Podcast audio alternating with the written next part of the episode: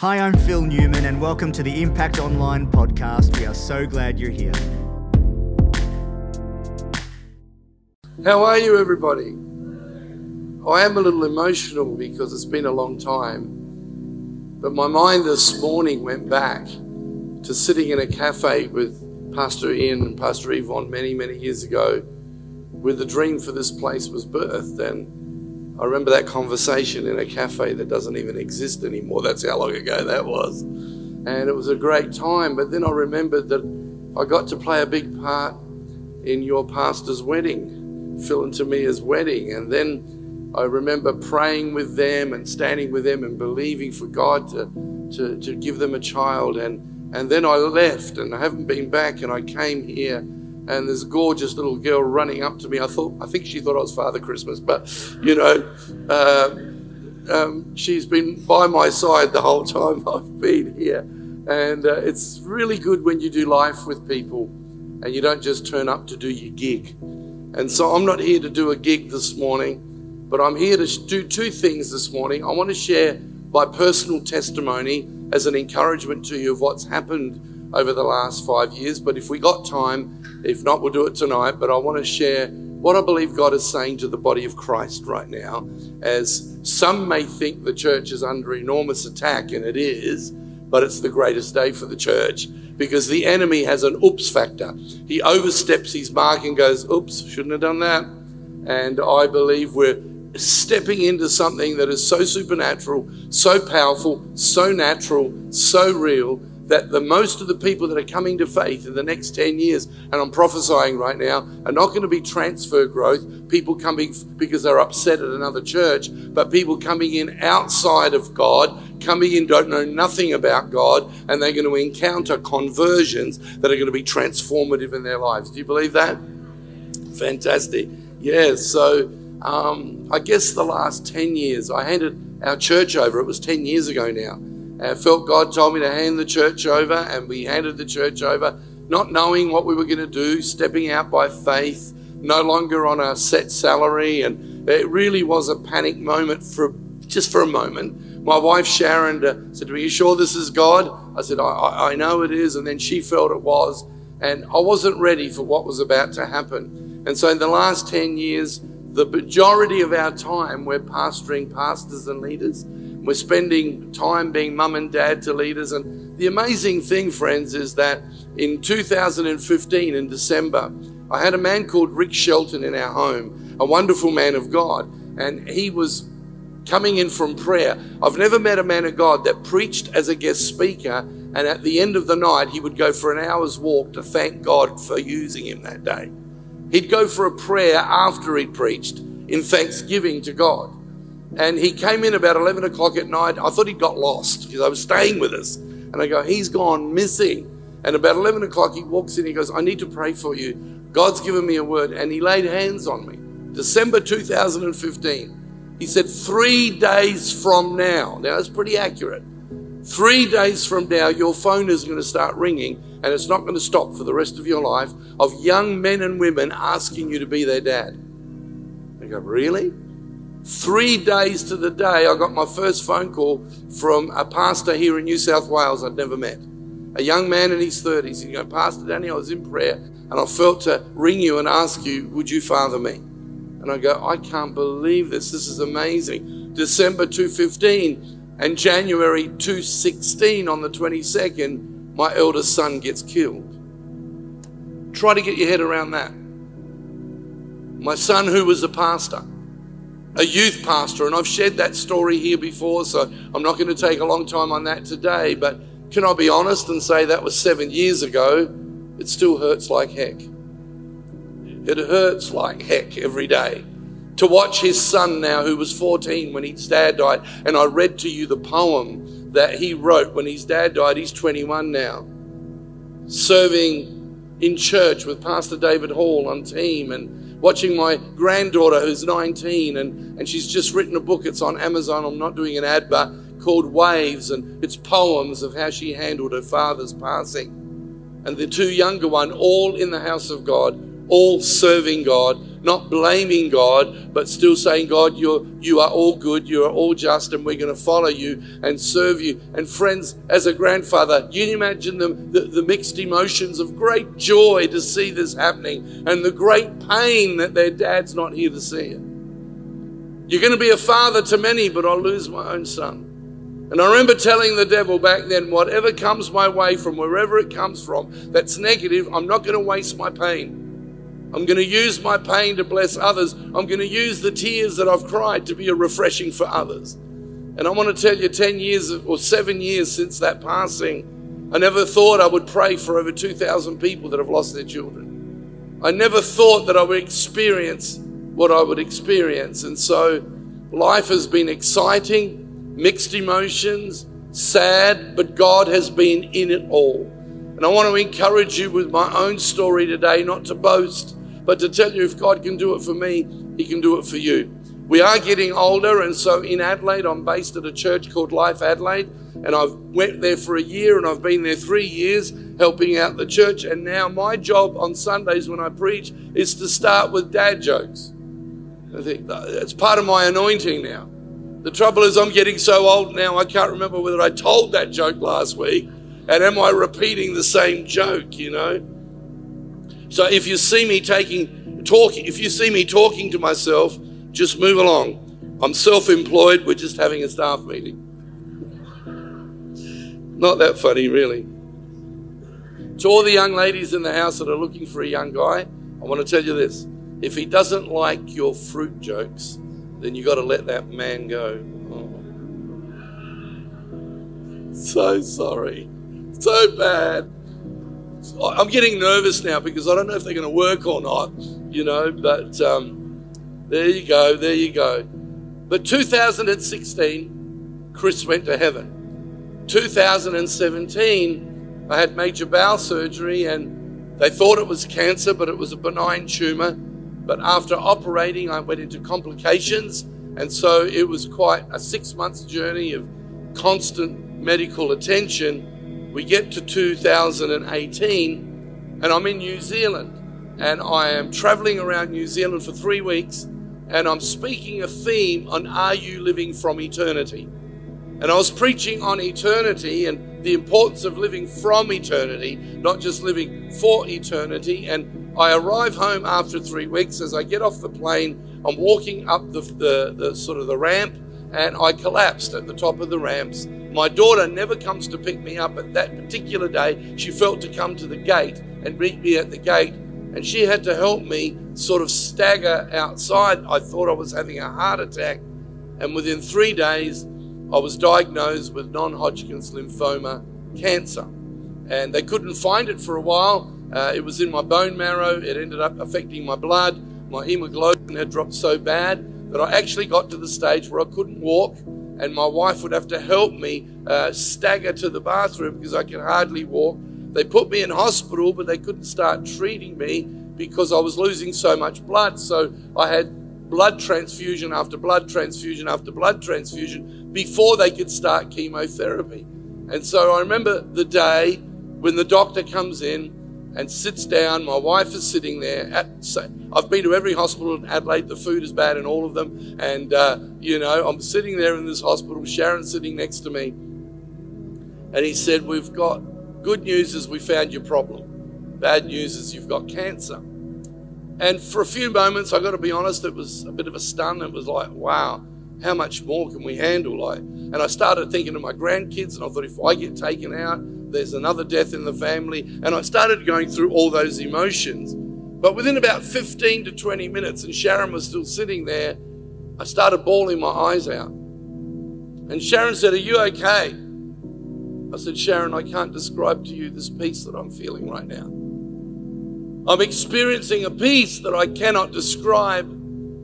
It's very, very deep. I can't put words to it. And as I sat there, I go, I'm good whatever, I'm good.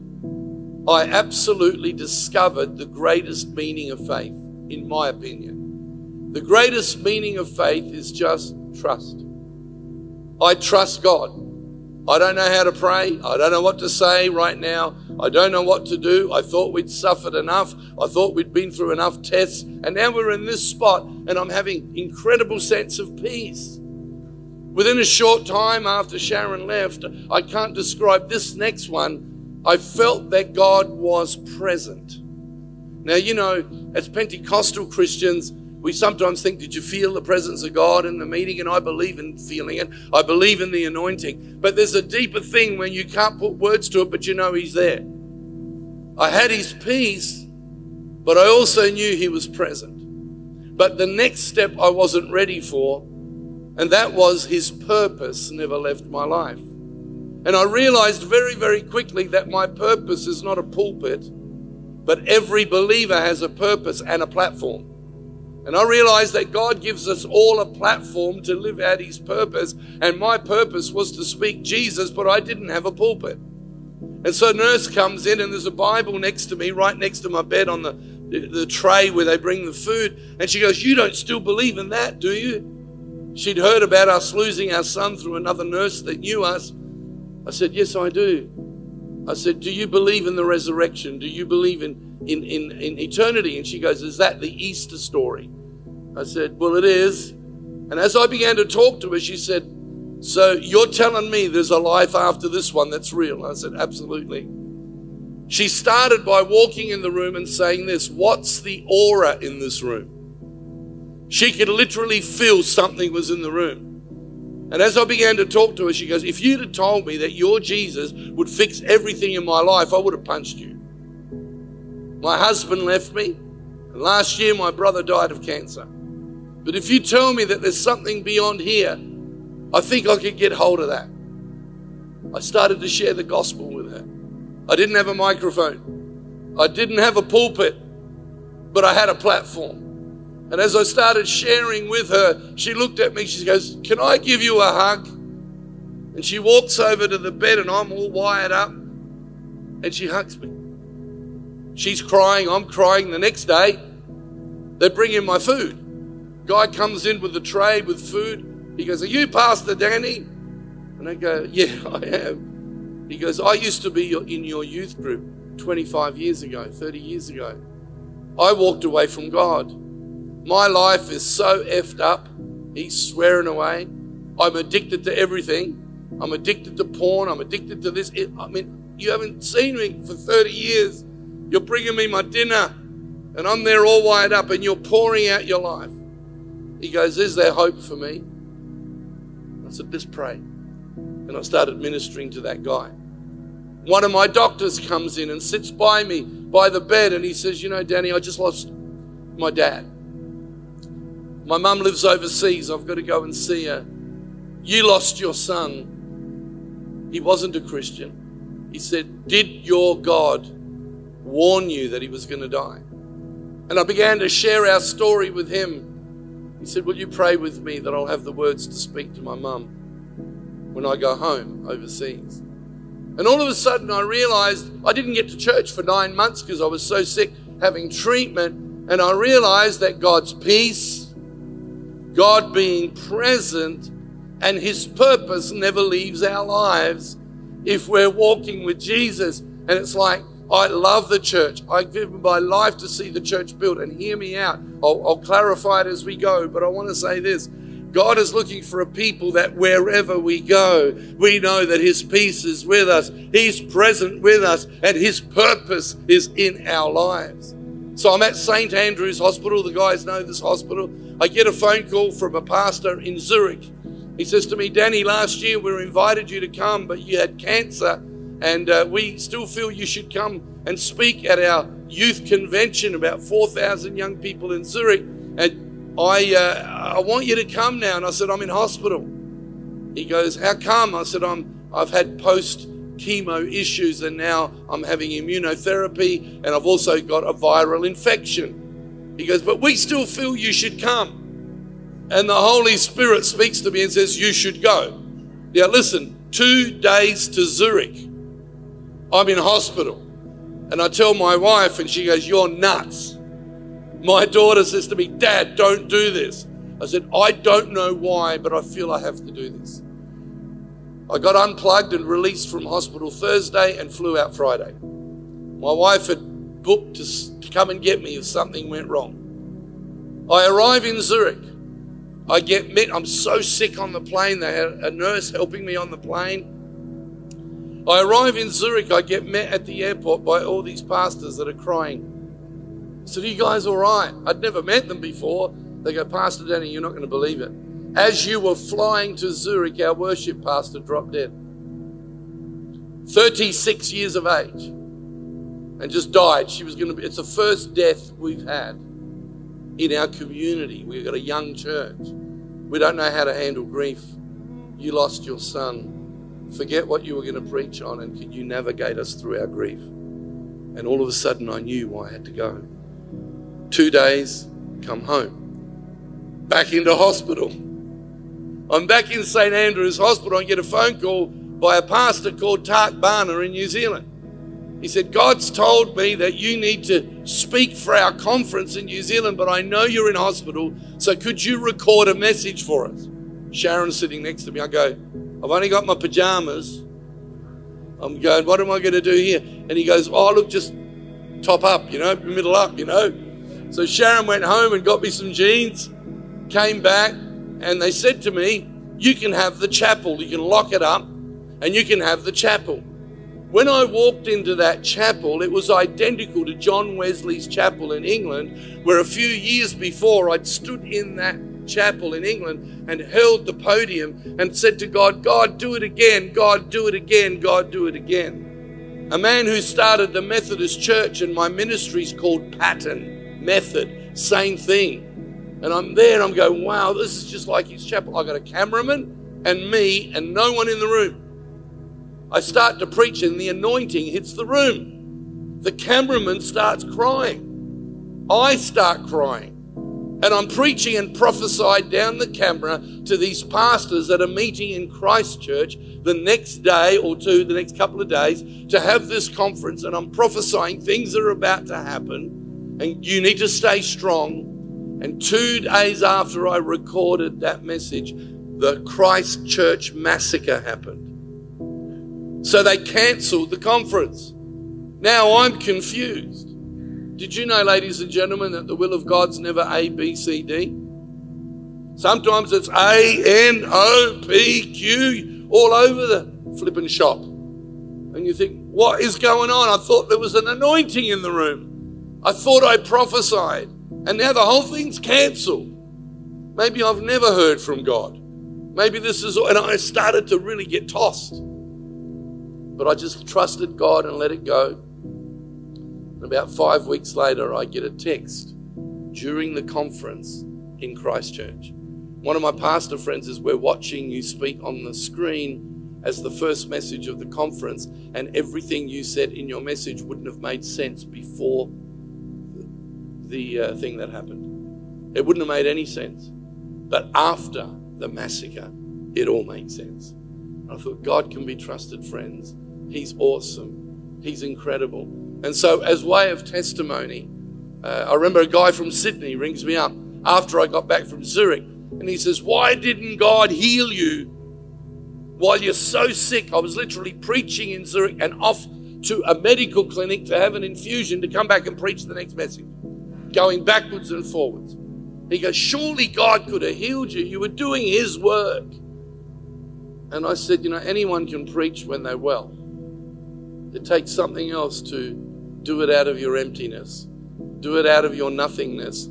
The next morning in my devotions, I'm reading Galatians, and Paul says to the Galatians, I'm so glad when I brought you the good news, you didn't reject me because I was sick. The next day, don't tell me God isn't real, friends. These are not coincidences. And I realize that even at our weakest, we can live out our purpose. Even at our weakest, we can live out our purpose and we can have Him present and we can carry His peace. And I believe that uh, God gave me, or I know God gave me so many scriptures, but this one that you probably all know transformed me in my cancer journey, in the whole journey. James chapter 1, you may know it so well. Verse 2 Dear brothers and sisters, when troubles of any kind come your way, consider it an opportunity for great joy. For you know that when your faith is tested, Your endurance has a chance to grow, so let it grow. For when your endurance is fully developed, you will be perfect, complete, needing nothing. At the cost of sounding self serving this morning, my faith has been tested. My endurance has grown. And I do feel content, needing nothing. I actually don't care if I never preach again. I just don't care. Because I don't have a ministry.